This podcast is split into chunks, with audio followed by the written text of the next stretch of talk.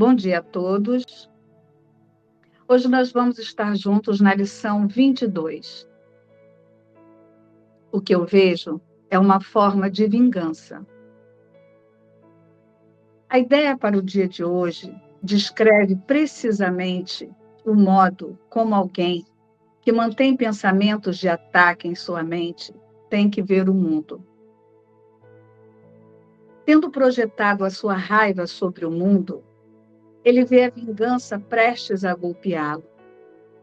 Assim, seu próprio ataque é percebido como autodefesa.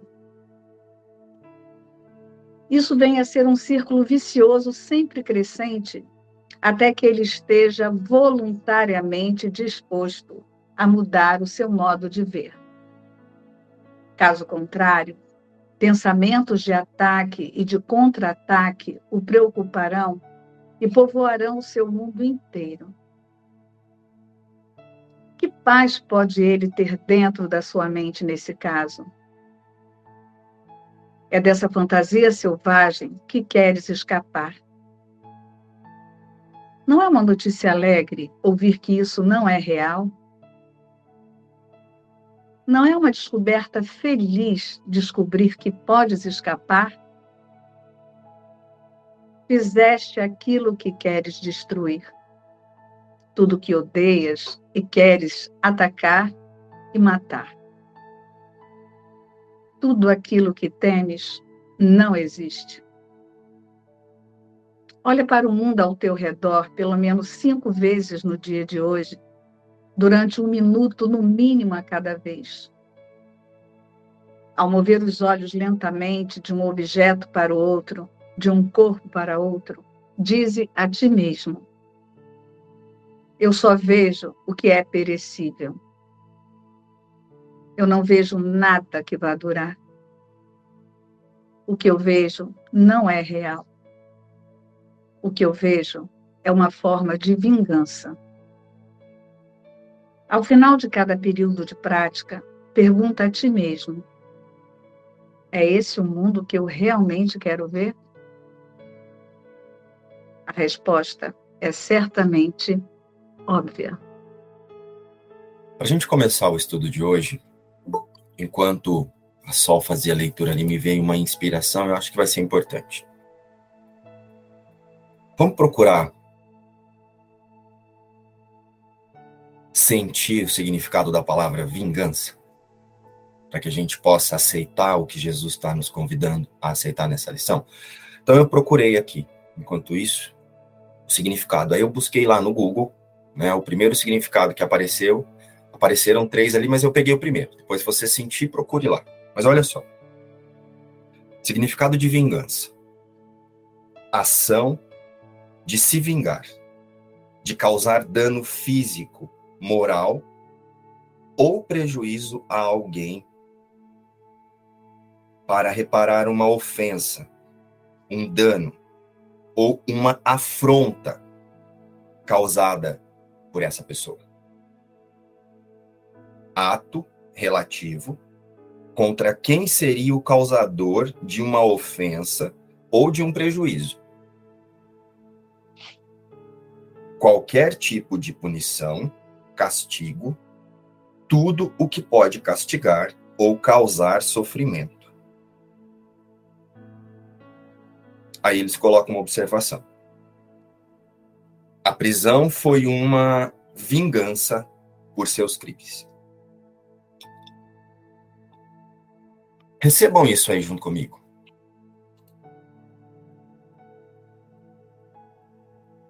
Para que a gente possa trazer a, a relação disso para o estudo da lição de hoje, né? Ou seja, nós, aqui, o consciência que está pensando o eu separado, o Márcio, é, a Joana, a Maria, o José, nós nos vingamos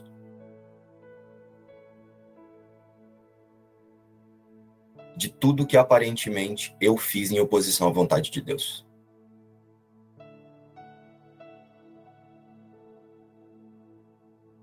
Então eu sinto aqui muito forte, através da minha do que eu recebo com essa lição aqui, estou sentindo de compartilhar com vocês, que o que Jesus tem nos mostrado do início das lições com é, todos esses pensamentos que ele tem trazido através dessas lições, através do, da nossa forma de pensar, pedindo para que a gente comece a observar e trazendo o significado real dessa forma de pensar, ele está nos mostrando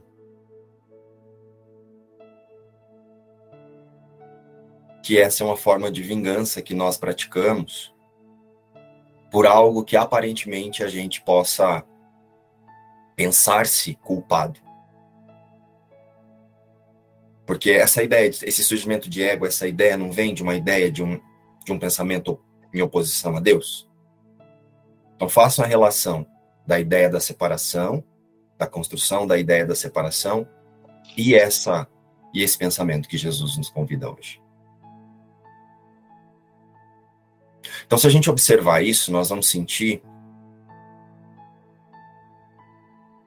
que isso está representado na nossa consciência em formas de pensamentos, imagens, sensações e expressões desse eu separado, em formas.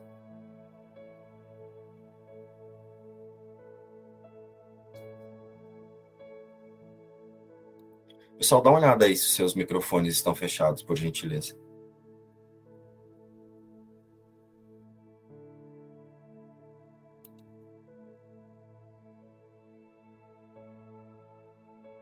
Então, o que eu sinto muito forte, né, porque nós precisamos trazer para a nossa prática a prática de não olhar para as lições de forma isolada, mas é, olhar para essas lições sentindo a construção que Jesus tem trazido para nós na consciência. A, a, a, essa construção que nós chamamos de é, relembrar de uma forma de pensar verdadeira, junto com ele que é o caminho que Jesus fez quando ele passou por aqui, né? O Jesus histórico, na imagem lá. Eu sinto muito forte que, que, que Jesus ele observou isso. E por ele ter observado isso, hoje ele nos convida a observar junto com ele. Ele já fez esse convite lá no passado, talvez não tenha sido muito aceito, porque a cultura da época, né, recebeu de uma forma talvez diferente. Mas é importante que nós, a partir de agora, passemos a receber como Jesus verdadeiramente está nos convidando a construir. Na verdade, a desconstruir. Né? Eu construo o que eu tô, o que parece que eu estou construindo é essa consciência de um observador, essa consciência de alguém que uma consciência ciente do que não é ela.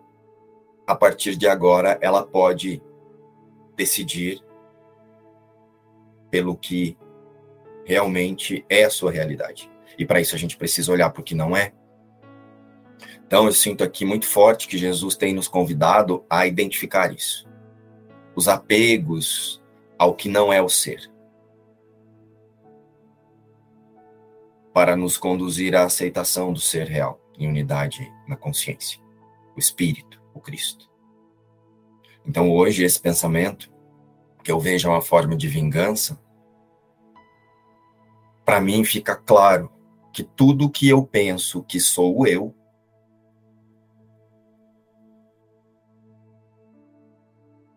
e, e esses pensamentos, que através desses pensamentos eu faço imagens, projeções, tenho experiências em sensações, é, isso é uma forma de me vingar da ideia de que foi possível fazer alguma coisa em oposição à vontade de Deus.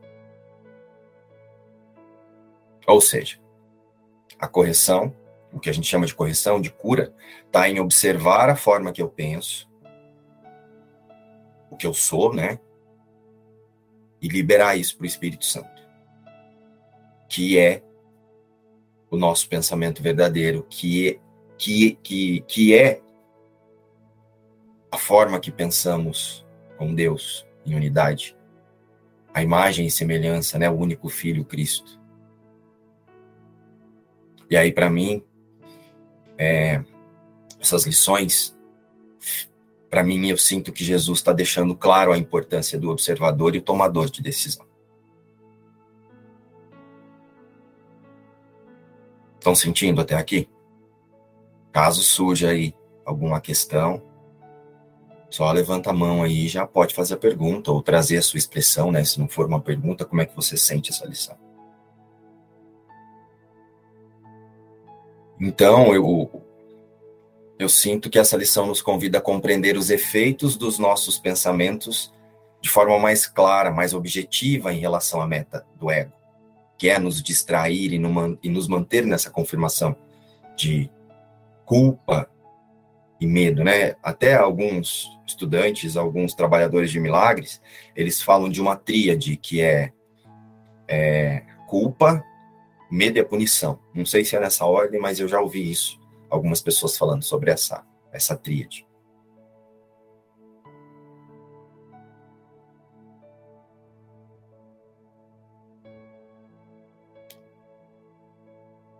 Fez sentido até aqui? Então, a partir dos nossos pensamentos separados, do que parece ser os nossos pensamentos separados, né, as vontades de Márcio, as vontades de Maria, as vontades de. Seja lá qual é o, o título, o nome que você dá aí para o seu instrumento de aprendizagem, é, na verdade são as vontades das nossas crenças, as nossas ideias de separação são apenas confirmações de pensamento separados da nossa fonte criadora.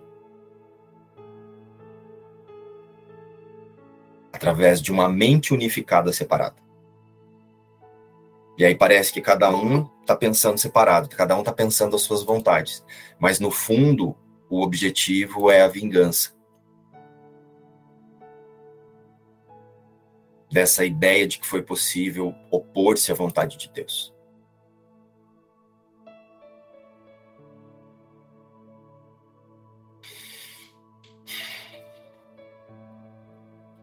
E o tema das lições iniciais são para essa constatação de que os pensamentos que nós chamamos de eu não é o eu. São só pensamentos, formas de pensar.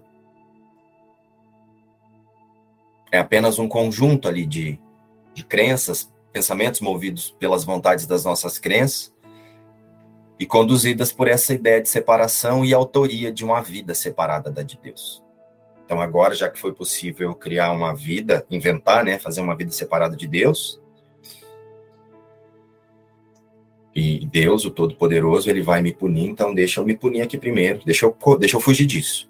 E aí parece que nessa fuga, o que eu estou fazendo, né, nessa, nessa, quando eu falo fugir, é na mente, né, na consciência.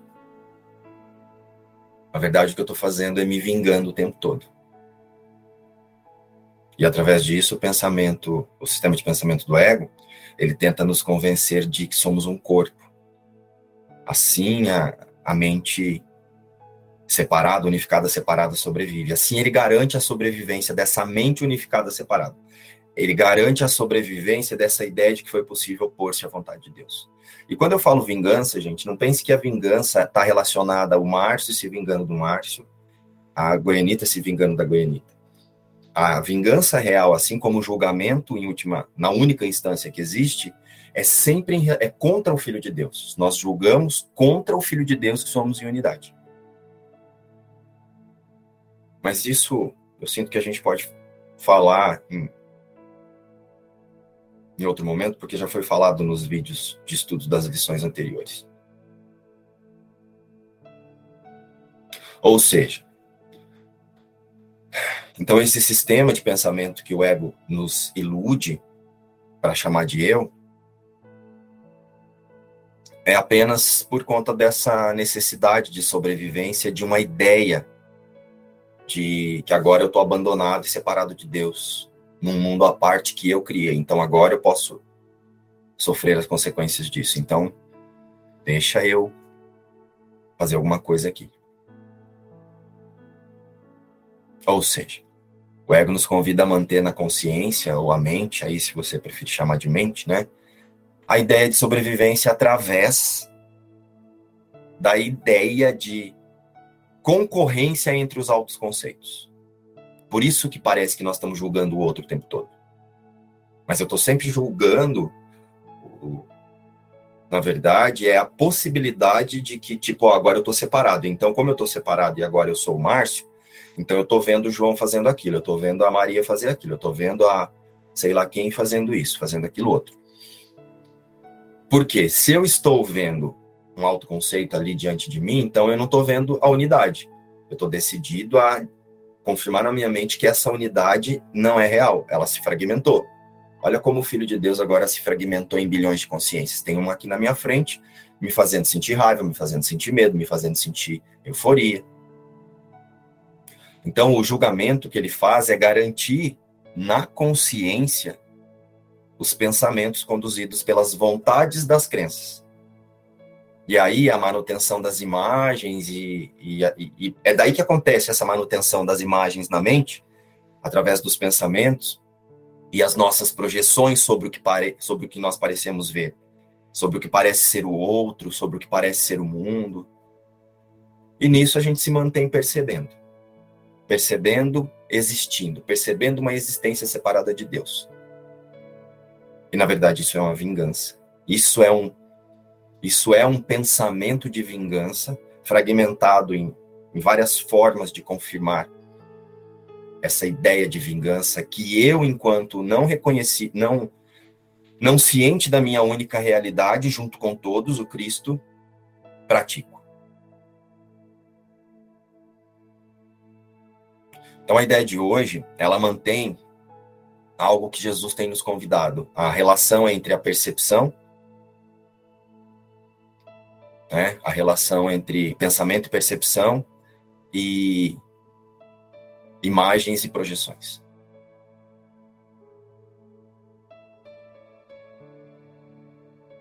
Porque se eu estou me percebendo uma consciência individual,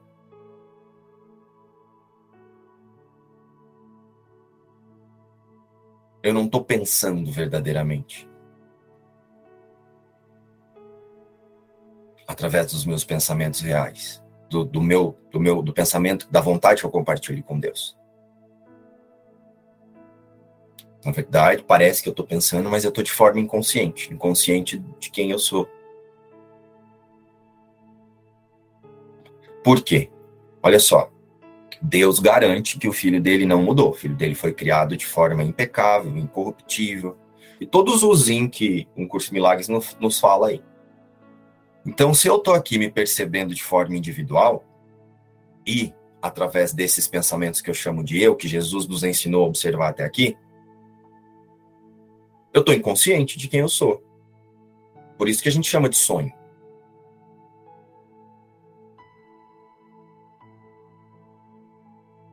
Eu não estou reconhecendo o impecável, o inseparável, né? Se eu sou imagem e semelhança de Deus, Deus cria o que é eterno, e, e o que é eterno é Cristo, é o Filho de Deus. Se eu estou achando que eu sou outra coisa, então tem alguma coisa que não está dando match aí, ó. Olha como estamos inconscientes.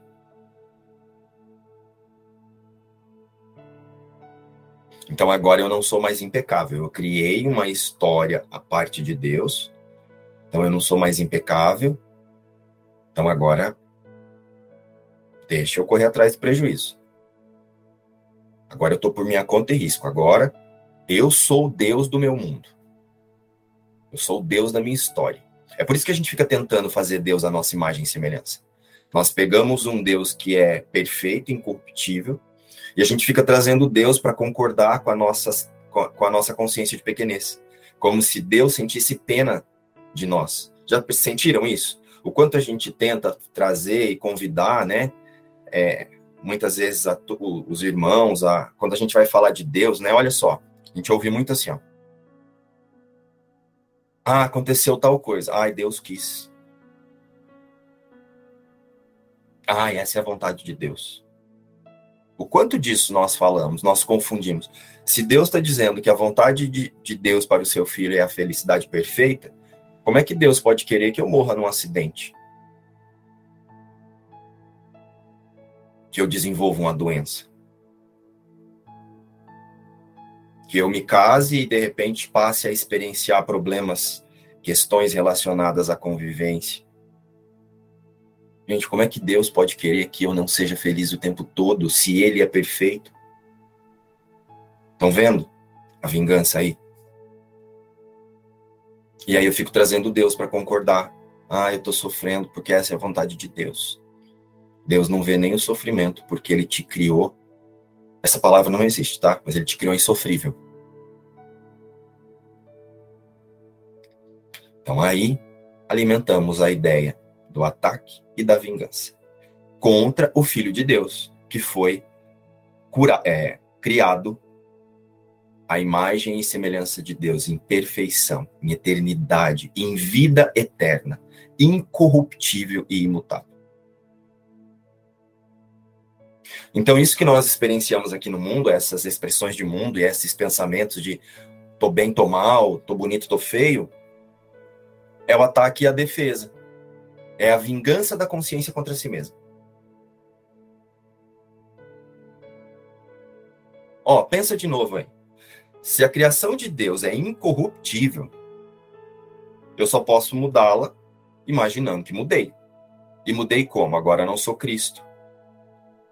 Por isso que nós ouvimos os trabalhadores de milagres aí dizendo reconhecer o Cristo no irmão, a unidade da mente. Por quê? A partir do momento em que eu compreendo o que é reconhecer o Cristo no irmão, que é, é impossível que esse irmão esteja expressando isso que eu estou imaginando, a não ser em meus pensamentos.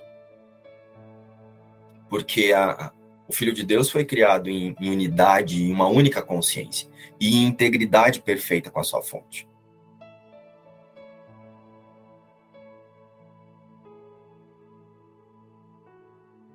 Então sou eu que estou aqui imaginando que agora eu sou alguma coisa que pode sofrer, ferir-se, morrer.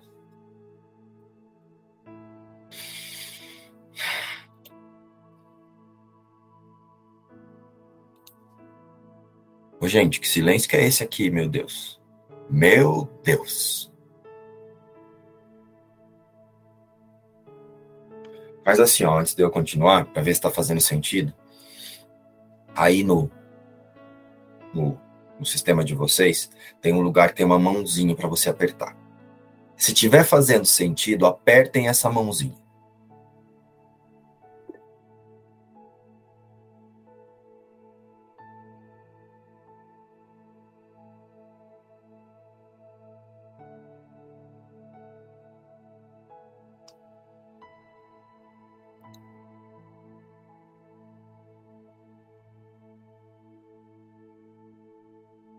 Vou continuar aqui. É, abrir. Oi, Marco. Pode falar um pouco? Então, é o que um eu. Pouco, pode. Não, é bem pouquinho. Não, uma forma de vingança é exatamente a projeção da culpa, né? Tô brincando, esse... É Eduardo. Eu falei esse falar um pouco só para observar que quando eu digo isso, quanto imediatamente, se a gente não está atento, a gente vai para uma forma de vingança. Tá, vou vingar Pode você ouvir eu falar assim, Eduardo, se for um pouco, pode você já vai buscar uma sensação de ser inadequado na mente. Sentiu que eu, o convite que eu fiz agora para você? Não, mas eu não busquei, não. Eu ia falar um pouco. Que bom.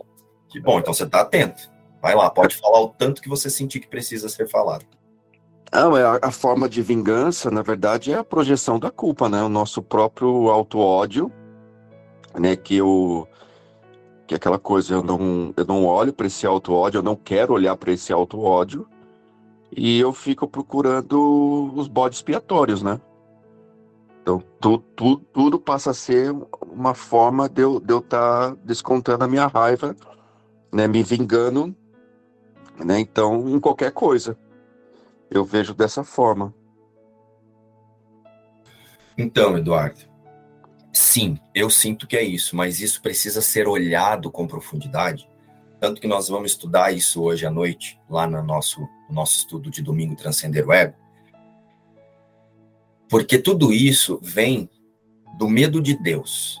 Então, se a gente não compreende como nós confirmamos o medo de Deus na consciência, isso que você está dizendo vai ser algo que nós vamos repetir, mas nós não vamos compreender porque fazemos.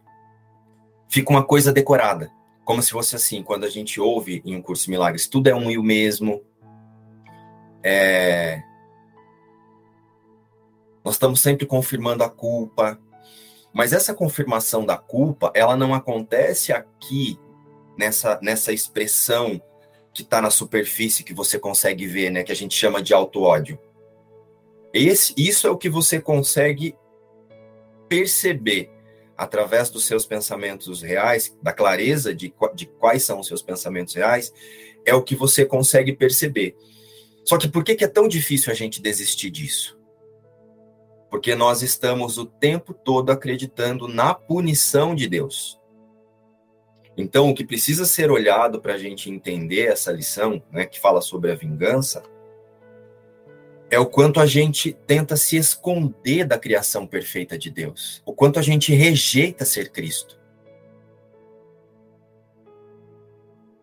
É um pouco antes disso do que você falou. Existe uma tendência de querer ser o Márcio que ela é maior do que a vontade de querer ser Cristo. Porque eu aprendi através dessa ideia do ego de é, essa essa essa armadilha que ele engendra aí para que a gente fique repetindo é, as projeções, né? Porque o que, o que é o nosso dia a dia? O que é isso que você chama de eu? É o seu passado se repetindo várias vezes diante de você através de, da vontade das crenças. Então, se você não muda a sua identificação, se na sua consciência não acontece a mudança, a aceitação da sua identificação, tudo isso que você falou, ao invés de ser sentido, vira só mais uma forma de pensar. Sentiram o que eu tentei explicar aqui? Vira só mais algo para o ego usar para você dizer que você não está conseguindo fazer. Você sabe, mas agora não consigo fazer.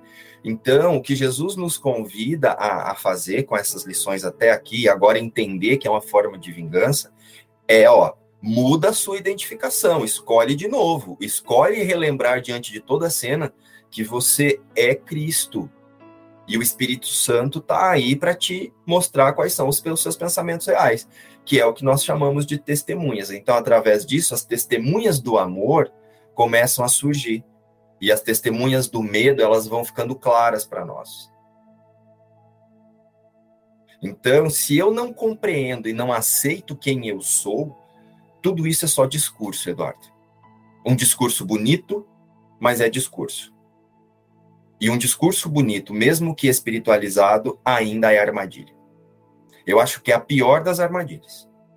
Porque agora essa te coloca inconsciente em uma embalagem gourmet.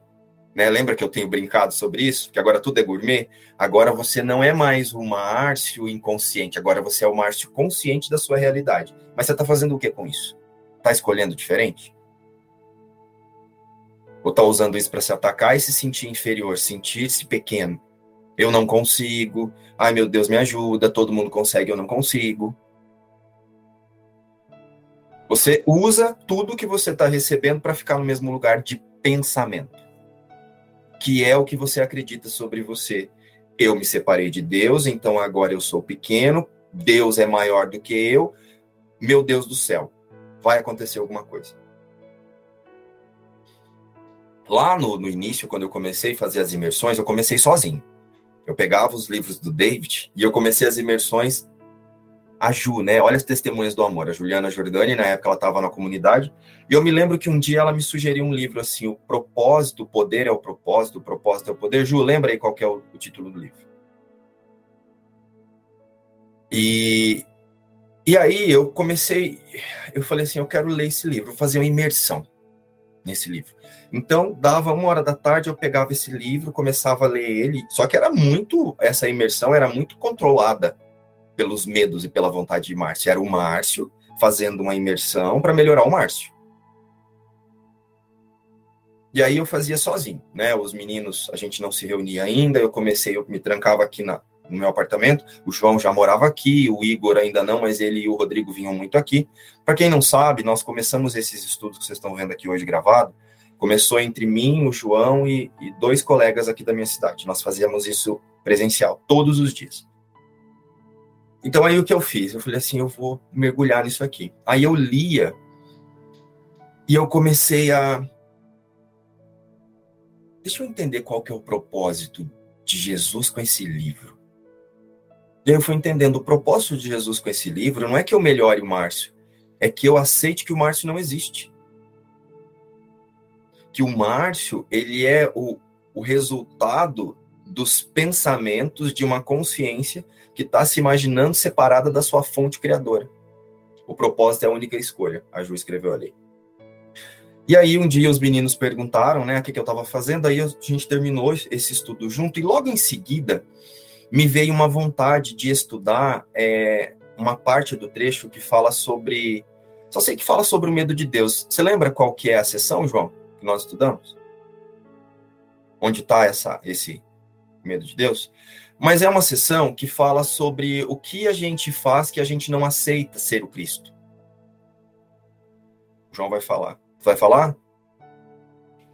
Capítulo 19, Os Obstáculos à Paz. Os Obstáculos à Paz. Assim que eu terminei de ler esse livro, me veio que eu tive essa compreensão de que Jesus não estava convidando ali o Márcio para melhorar alguma coisa, mas para entender que o Márcio não existe.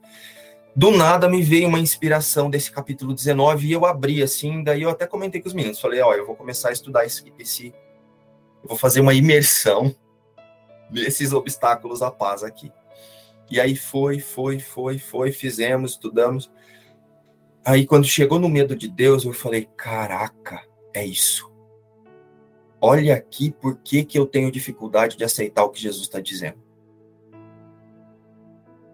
E essa, e essa sessão que fala sobre o medo de Deus, esse pensamento, ele é muito profundo. Jesus deixa claro ali como é que eu estou fazendo o tempo todo para confirmar esse medo. Só que eu não vou trazer isso aqui agora, e o João relembrou disso, né, na nossa conversa aqui. Ele relembrou que nós estudamos isso. E aí eu não senti inspiração de fazer uma live eu falando sobre isso, mas eu senti que falei, ah, João, você está sentindo, então faz você. Já que você compreendeu desse lugar, eu também. Fico muito contente da gente ter tido essa compreensão. Se você está sentindo, vamos.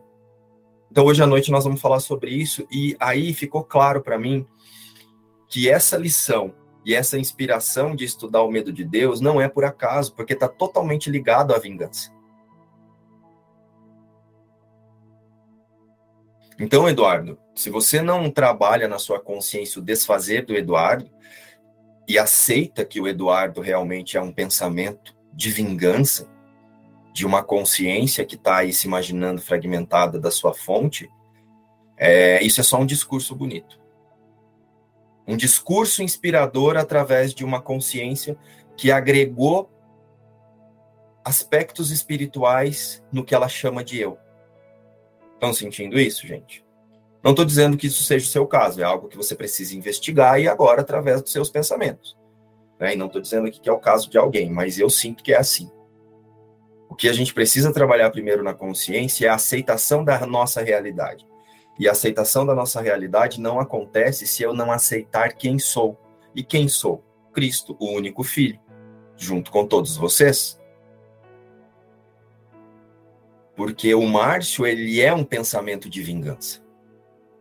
O Márcio, ele não é o Filho de Deus. Ele é uma expressão dessa consciência, vingando-se. E ela inventa o Márcio pensa o Márcio para replicar essa vingança para colo colocar para rodar essa vingança. Fez sentido, Eduardo? Não, sim, fez sentido. E a gente volta justamente para o autoconceito pelo medo de Deus. Sim.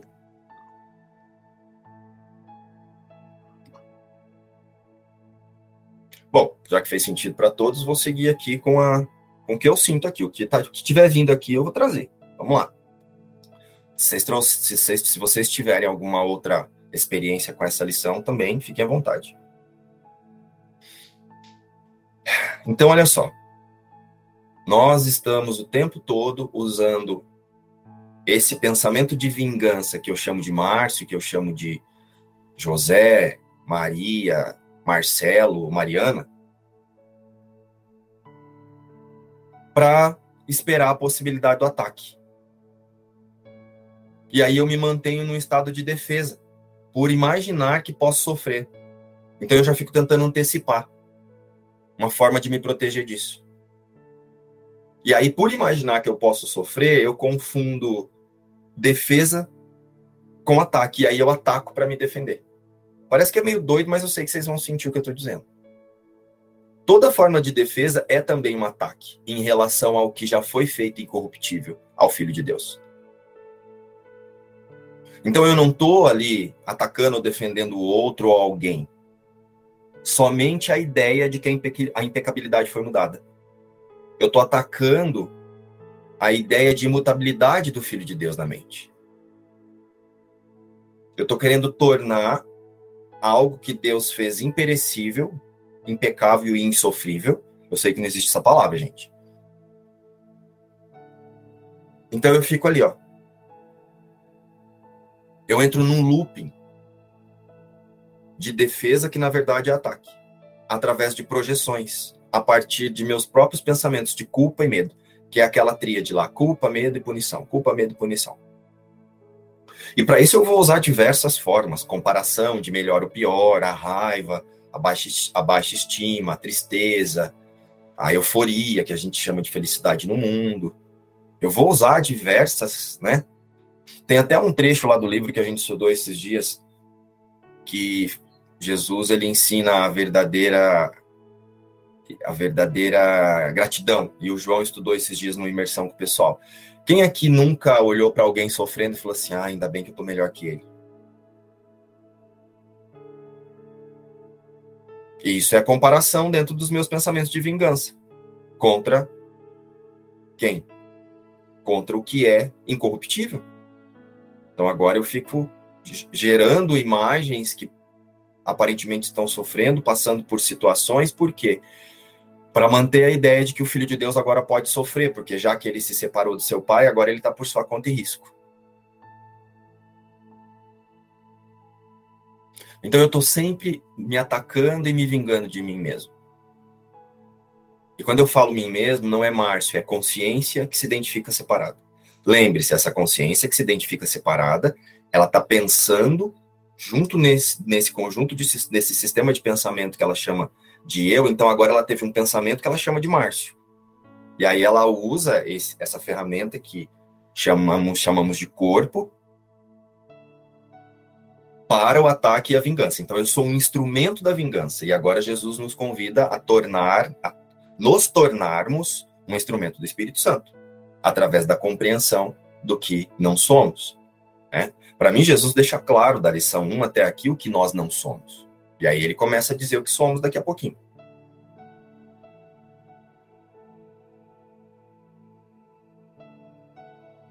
Então eu estou sempre me vingando, mantendo a ideia de separação através de uma consciência que está fragmentada da, sua, da, da criação de Deus. Ela a criação de Deus é um único filho, Cristo.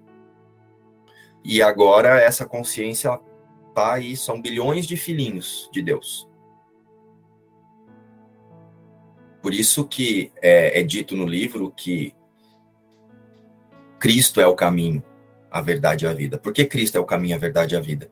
Para que eu reconheça a vida, a imagem e semelhança de Deus, a vida verdadeira, eterna, é preciso que eu, enquanto expressão de uma consciência separada, me lembre que essas consciências elas permanecem unidas em uma única mente, numa única consciência que é Cristo.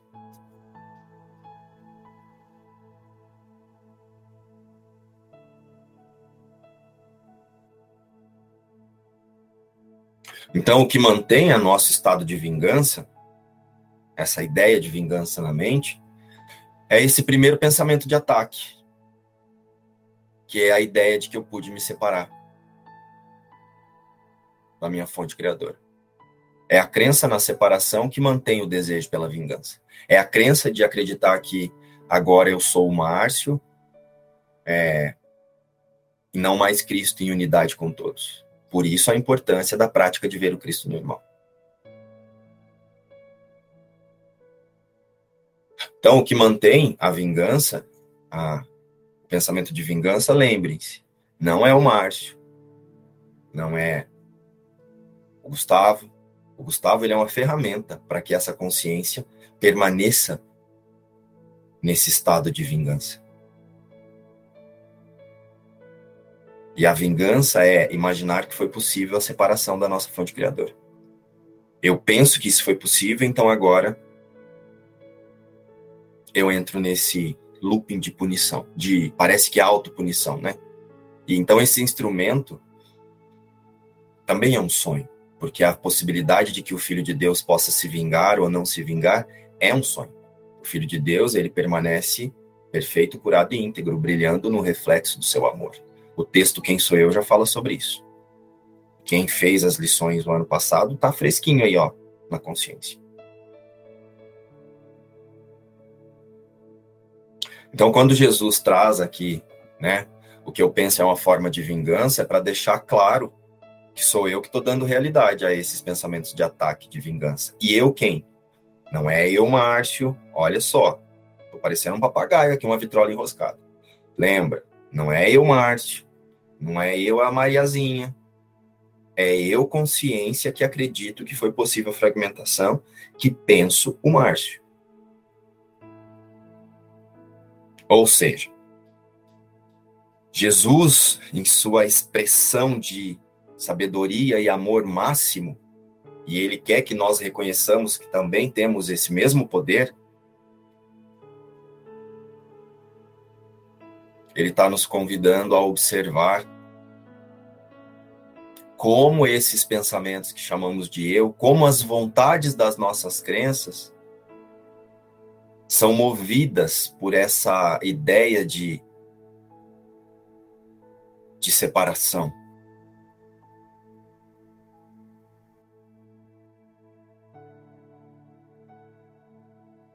Por essa ideia de que, caramba, agora me separei de algo perfeito, curado e íntegro, então, vixe, agora o bicho vai pegar. Então já deixa eu já fazer alguma coisa aqui, vai que Deus fica com dó, né? Quantas pessoas chamam no seu no seu processo de, de experienciar a vida humana, a vida humana não, né? A consciência humana, uma consciência separada, temporariamente humana, chama sofrimento de desafio. Ah, esse sofrimento é. Eu vou vencer. Ou eu tô pagando alguma coisa que eu fiz. Minha mãe, quando meu irmão se envolveu, quando ele começou a dar um tapinha na macaca, hoje ele não faz mais. Mas meu irmão adorava dar um tapinha na macaca. Usar entorpecentes, né? A tal da cannabis. Ela dizia assim: eu devo estar tá pagando alguma coisa. Quem aqui nunca disse isso? Olha aí, a vingança brilhando no reflexo da ilusão do ego. Porque o Filho de Deus brilha no reflexo do seu amor.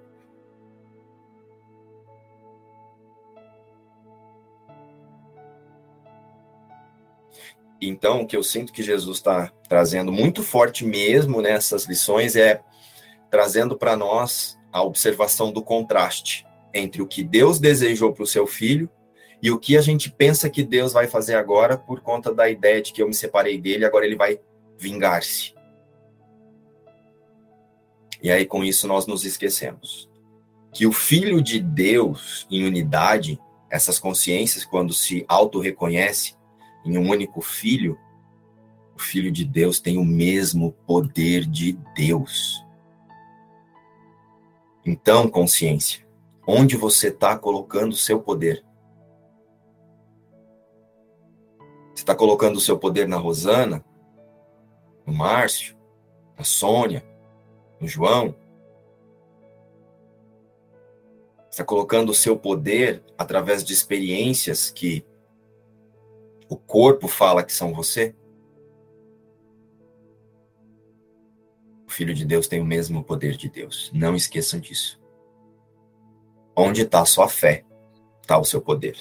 Ou a sua fé está em Cristo, a sua identidade real, a sua autoidentificação é o seu poder. Ou a sua vingança.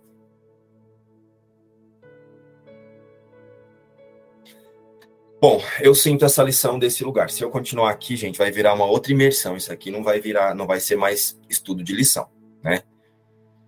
Vai, vai, isso aqui vai virar uma imersão. Sentiram? Como disse, essa é a minha experiência, é a minha compreensão dessa lição. Quando eu leio essa lição e, e faço a, a aceitação do que Jesus diz que eu sou, esse contraste fica claro para mim assim.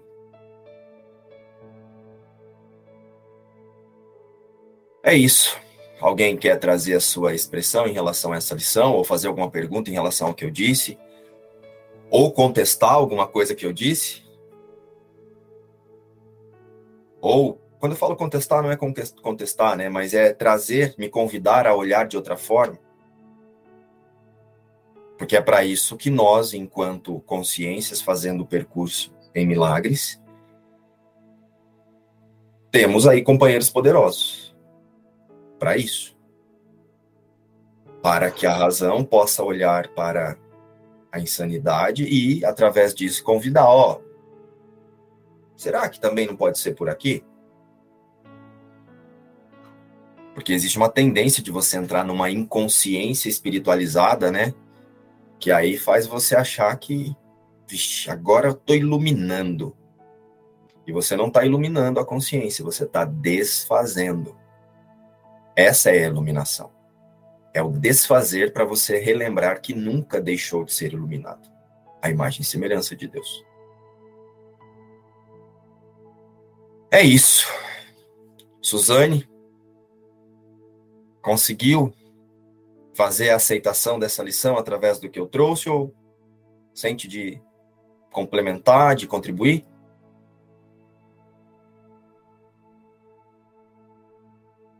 Sim, eu, uh, eu compreendi, mas uh, eu tenho uh, as lições com, com as citações do Ken Wapnick, Aí agora eu estava dando uma olhada aqui. E ele sugere ali depois que se, se diz eu só vejo o que é perecível ou, ou nesse, nesse momento fazer isso na frente do espelho.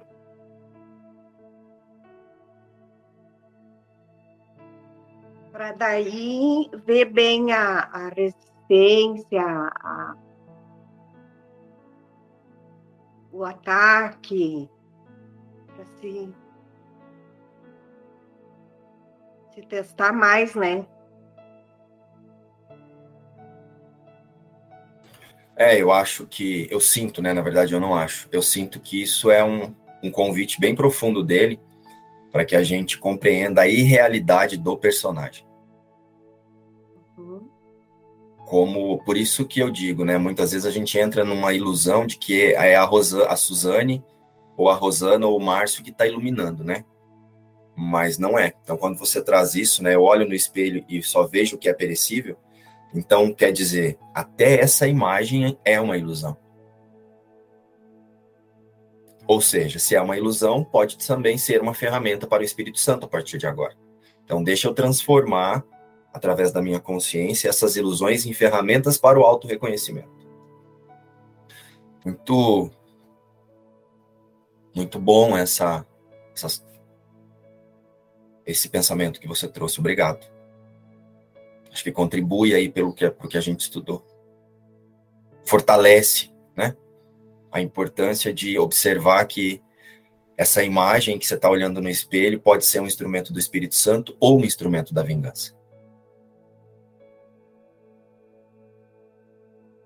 Rosana tinha levantado a mão?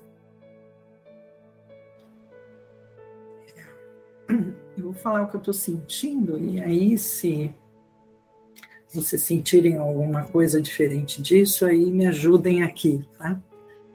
é o seguinte: é, nessa autoobservação constante, eu consigo perceber que o sentimento que eu tô, ele já está aqui antes de entrar na cena. Então, a cena ali do roteiro, ela é uh, escolhida, né, por mim mesma, para confirmar aquilo que eu já estava sentindo antes.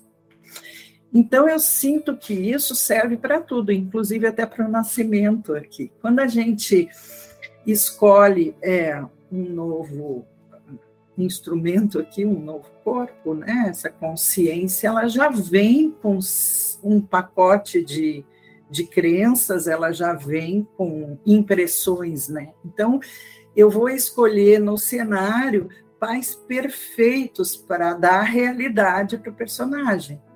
Então, aquilo que eu já vinha, né, experimentando em outras experiências, eu já trago e aí então os pais eles vão me ajudar, na verdade, a fazer essa, a, a, a, a confirmar esse autoconceito que já estava antes. Então, e assim, aqui essa ideia, isso que pensa a Rosana, né?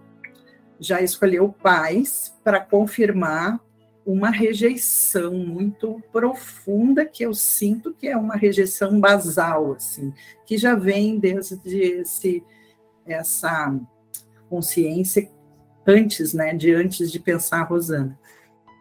Então tudo na cena, desde sempre muito pequena, já vinha confirmando essa rejeição.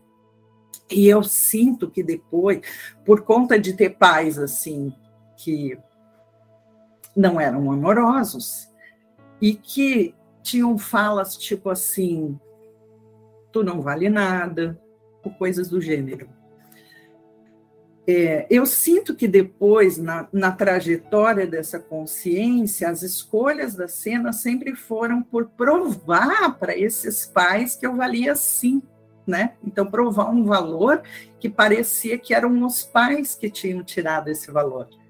E, na verdade, esse valor já. já é, é, era, é, essa falta de valor só estava querendo ser confirmada a todo tempo. Então, depois, quando eu eu não, né? essa consciência, eu não, eu estou fora disso tudo. Mas pronto, quando essa consciência resolveu interpretar o papel de mãe, então eu, eu queria me esforçar para que os meus filhos fossem pessoas de muito valor. Então, essa proteção aos filhos, essa, esse desejo que os filhos estudassem e tivessem as suas profissões e fossem muito bem sucedidos, né?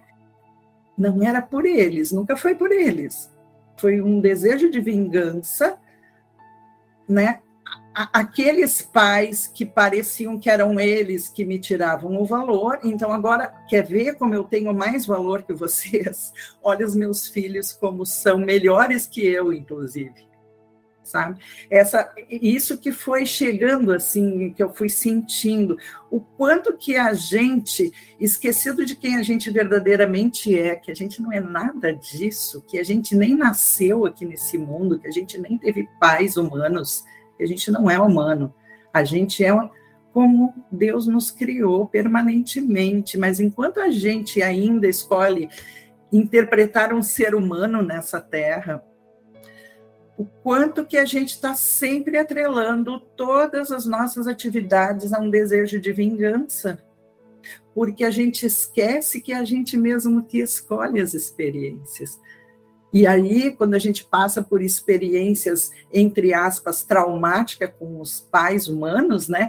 Parece que tudo que a gente faz é para provar para esses pais que a gente pode ser melhor do que aquilo que eles disseram que a gente poderia ser, mas isso tudo já vem de crenças anteriores ao nascimento e que no fim não é nada disso. A gente não precisa confirmar que a gente tem ou não tem algum valor, porque Deus já nos deu todo o valor que a gente tem desde a nossa criação. Imagina, Deus nos criou perfeitos.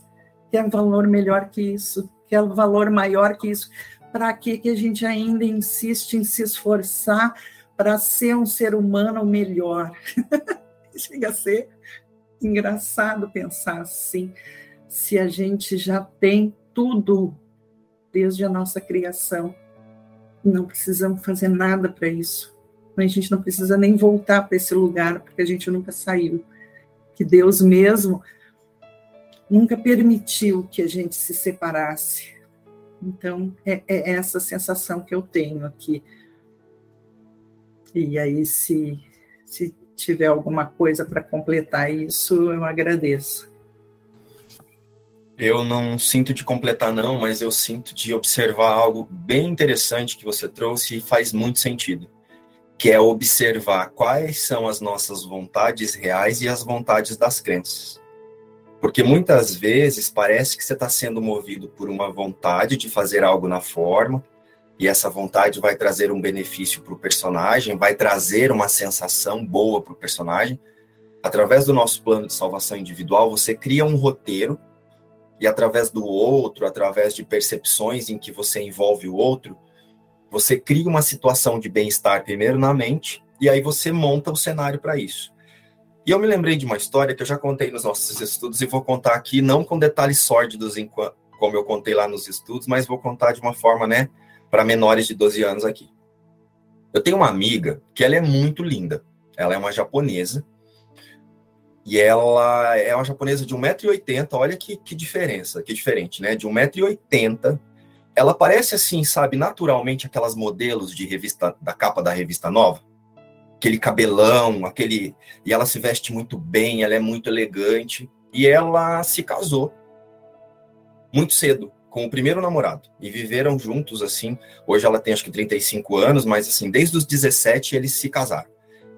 E ela sempre viveu ali com ele e ela não se sentia muito valorizada por esse namorado, porque né, ela tinha tido só essa experiência, ele também. Ele também era um rapaz muito bonito, só que muito preocupado com o corpo. Então ele era aquele bombadão, ele era não, ele é, né? Aqueles bombadões assim, sabe? Eu não vou falar o nome, que se ela estiver assistindo, pode ser que ela se sinta constrangida. Mas enfim, se ela assistir depois. Então ela decidiu se separar dele porque ela não estava mais feliz e para isso, para ela se separar, ela entrou num processo de três anos. Assim, ela ficava olhando para aquilo. Ela não queria, mas queria. Daí o casamento vai esfriando, daí faz um jeito de esquentar. Aí ela fazia muitas festas na casa dela, convidando os amigos para ver se davam. E eu e ela a gente conversava muito junto, assim, muito próximo, né? Porque ela, a gente desabafava muito um com o outro por se conhecer durante muito tempo. E aí ela foi contando para mim as frustrações dela, que ela estava se sentindo feia, que ela já não se sentia mais bonita. Ela chegou ao ponto de colocar silicone no bumbum. No seio, ela foi lá e se recalchutou inteira, assim, gente, de verdade, sem precisar. Você olhar para a menina de 37 anos assim, não teve filho, não teve nada ainda, sem necessidade nenhuma. Chegou o ponto em que a separação aconteceu e aí ela estava mais linda do que nunca, né? Sabe aquela pessoa que chega com você num lugar, todo mundo olha? Só que ela não se via assim. Para ela sempre estava faltando alguma coisa, uma sandália bonita para deixar ela mais alta, ou uma para deixar mais baixa, ou uma roupa que realçasse o tom de pele. Ela tava, né, entrou nessa assim de contratar essas pessoas para fazer paleta de cores, para ela qual é a melhor cor, qual é não sei o quê. E ela entrou nessa. Aí ela conheceu um cara no trabalho dela, ela trocou de trabalho e conheceu um cara. Tipo o Cauã Raymond, assim, esses bonitões que toda mulher acha que, nossa, achei o homem da minha vida. E aí eles começaram ali naquela dança do acasalamento, e vai chameguinho daqui, chameguinho dali, achei meu príncipe. Além de tudo, ainda é lindo, gentil, abre a porta do carro, fecha a porta do carro, o outro não fazia, o outro não sei o quê, e ela entrou.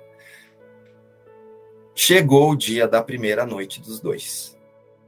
Vamos ter um encontro maravilhoso.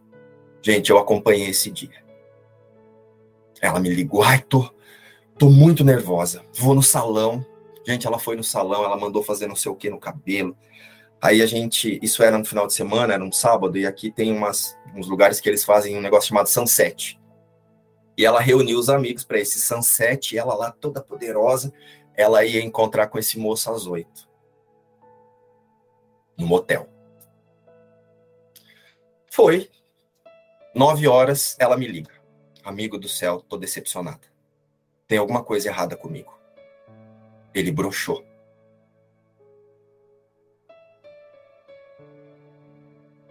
Ela, o que que eu faço? Tem alguma coisa errada comigo? Eu devo ser alguma coisa que é comigo, porque olha, o cara lindo, maravilhoso, não sei o que, não sei o que lá, como é que eu fiz ele entrar nessa, ele fazer isso? Ele ficou nervoso. Eu falei, também? Chega lá na frente do cara, uma boneca, artista de televisão, você inventou uma personagem que não existe, ele olhou e falou, não vou dar conta. Eu falei, você tem que entender que não é assim, não é, não é por aí. Você só queria funhanhar, minha filha. No final, para você fazer o que você foi lá fazer, você ia ter que tirar tudo isso. Você chegou lá, comprou lingerie, uma essas lingerie que eu não sei nem como é que é aquilo lá, que para mim aquilo não é lingerie, aquilo lá é uma roupa de sair, porque tem tanta coisa para você tirar, que eu falei, sangue de Cristo, aí você vai passar a noite inteira tirando isso e depois colocando isso. Comprou um negocinho que dava cheirinho aqui, cheirinho ali. Gente, olha isso. Conseguem sentir que ao final ela conseguiu confirmar o que ela já acreditava, que ela é rejeitável?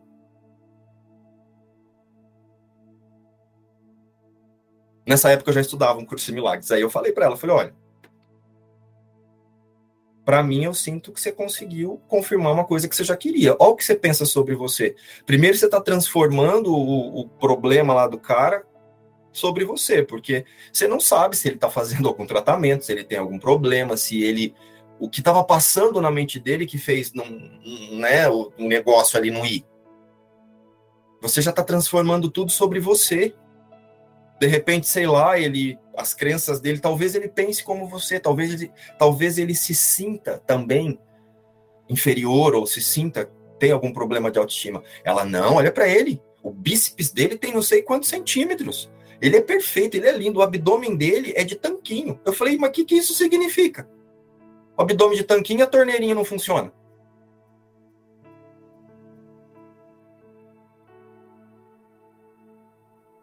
Tem nada a ver. O abdômen de tanquinho vai, vai fazer com que ele agora se torne o que? O, o Master of the Universe do, do negócio aí? Falei, não, as pessoas elas têm crenças, elas seguem, as, e muitas vezes a vontade da crença tá te guiando a fazer uma coisa, mas o que você quer é confirmar o que você pensa sobre você. Falei, então eu sinto, quando eu vi você indo lá fazendo um dia de princesa, eu já imaginei, falei, hum, ela, ah, então por que você não me avisou? Eu falei, porque não sou eu que tenho que te avisar, é você que tem que se ver. É você que tem que compreender por que, que você está querendo fazer isso. Aí percebe que ela tentou transformar sobre mim. Ah, então você podia ter me avisado, que eu estava muito nervosa. Aí, por que, que eu estou trazendo essa história? Sente a dificuldade que a gente tem de olhar para a vontade das nossas crenças? Parece que você quer comer um bolo de chocolate. Aí você vai lá e, tá bom, vou comer um bolo de chocolate. Você come um pedaço. Aí você come dois. Quando você vê, você comeu o bolo inteiro. Aí você fala, nossa senhora, que dor de estômago, eu tô passando mal porque eu comi muito bolo. A sua vontade não era de comer o bolo de chocolate. Muitas vezes sua vontade vem de confirmar a falta, porque quando você era criança você não tinha. Eu já ouvi isso. De quando eu era criança eu não tinha, então agora eu como mesmo. E já ouvi isso de alguém que tá aqui.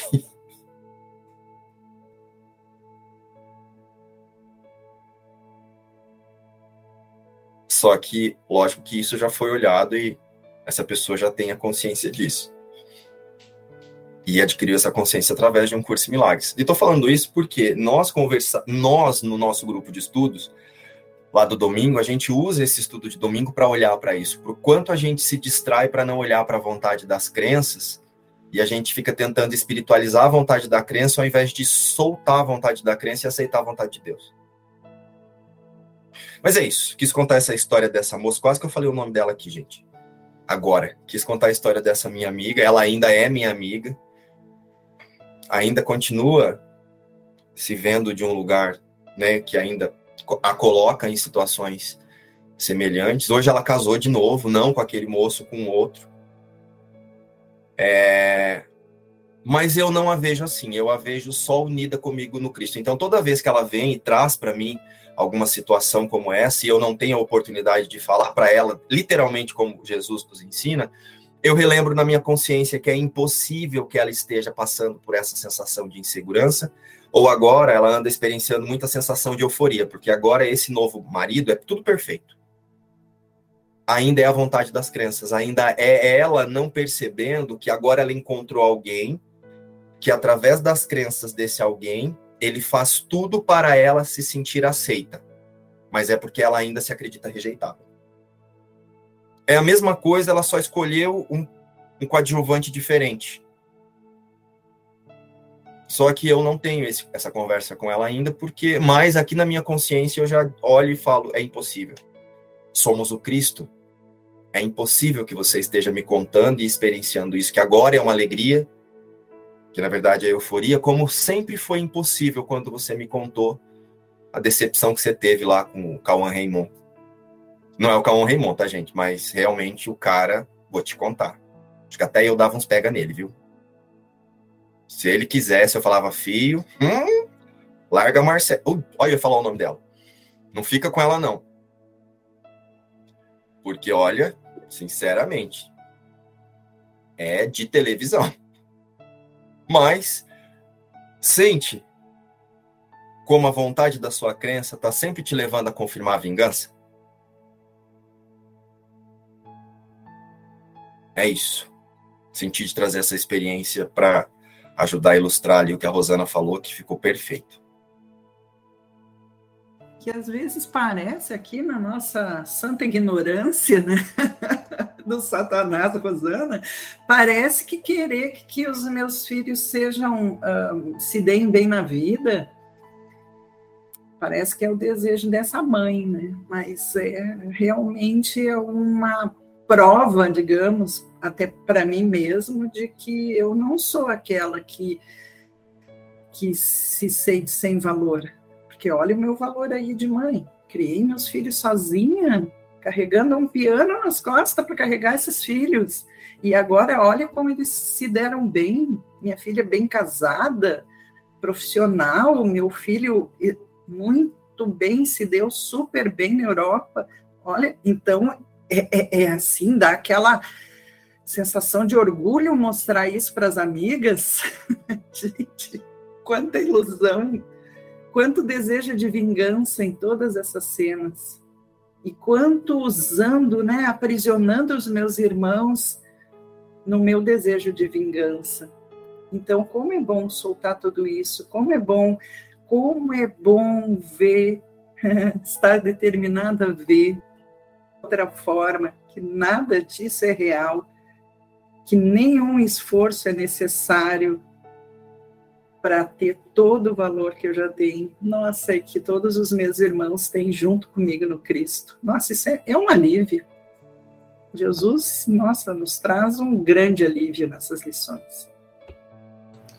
Como é bom auto-reconhecer-se a imagem e semelhança de Deus, ao invés de tentar tornar Jesus e Deus a nossa imagem e semelhança. Porque é isso, é só... Márcio, isso. Como é bom. Né? Como é bom. Eduardo, você tinha levantado a mão, abaixou? Ah, não, eu ia falar que essa expressão de vingança é, a gente vê, né, muito mais nítido em relacionamento especial, né? Relacionamento especial de amor, de amor né? Se diz ódio. de amor, né? É, porque você coloca duas pessoas que se odeiam no mesmo lugar, né? Você imagina o que sai daí. Né? Então, essa. É, é, nesse relacionamento fica muito mais nítido isso. Né? Então, é, quando eu, eu, eu já me auto-observei nisso, por exemplo, é, você fica fazendo a vontade das outras pessoas, da outra pessoa, da outra pessoa, você fica fazendo a vontade, aí vem aquela vozinha, né, do autoconceito. Ah, você é besta, é? Você é tonto? Olha o que essa pessoa tá fazendo com você. Olha aí que ela tá. Pronto. Tum, aí você já vai e ataca de novo. Aí que nem você falou, fica aquele, aquele ciclo, né? Ataque, defesa, ataque, defesa. E até você parar e olhar para isso, entendeu? É, é, a dinâmica não, é essa, ela não para. E a gente vê essa dinâmica rodando a gente pode ver em qualquer lugar, filme, novela, é sempre a mesma coisa. Começa aquele paraíso, né? Aí depois o bicho começa a pegar. Foi isso que eu quis dizer aquela lá no começo, a projeção da culpa, né? Sim. Que é uma forma de vingança, né?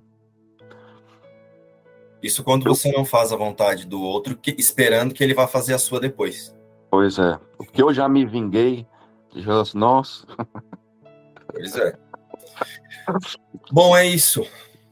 Vou encerrar aqui a gravação. Aí, quem quiser continuar conversando, quem não se sentiu à vontade para fazer perguntas aqui, porque está ficando gravado, né? Apesar que eu falo cada coisa, que daqui um dia tenho que pôr legenda aí, tipo, para maiores de 18 anos. É, mas também, se te incomodar, use para perdoar ou não volte mais aqui. Né? Se você não está conseguindo perdoar ainda, vai assistir outra live, que tem um monte por aí para você assistir, que você não vai ouvir esse tipo de coisa. Eu falo o que eu sinto porque eu estou falando para o meu processo de correção. Então eu não sinto necessidade de ter que esconder. Ou de passar uma imagem, eu vou falar isso por conta dessa imagem ou daquela imagem. Então, assim, se alguma coisa te incomodou, perdoe. Se não conseguiu perdoar, tá tudo bem. Não volte mais. Né? Que tá tudo certo também. Ou volte quando conseguir olhar para o outro e usar tudo para o perdão. Mas é isso.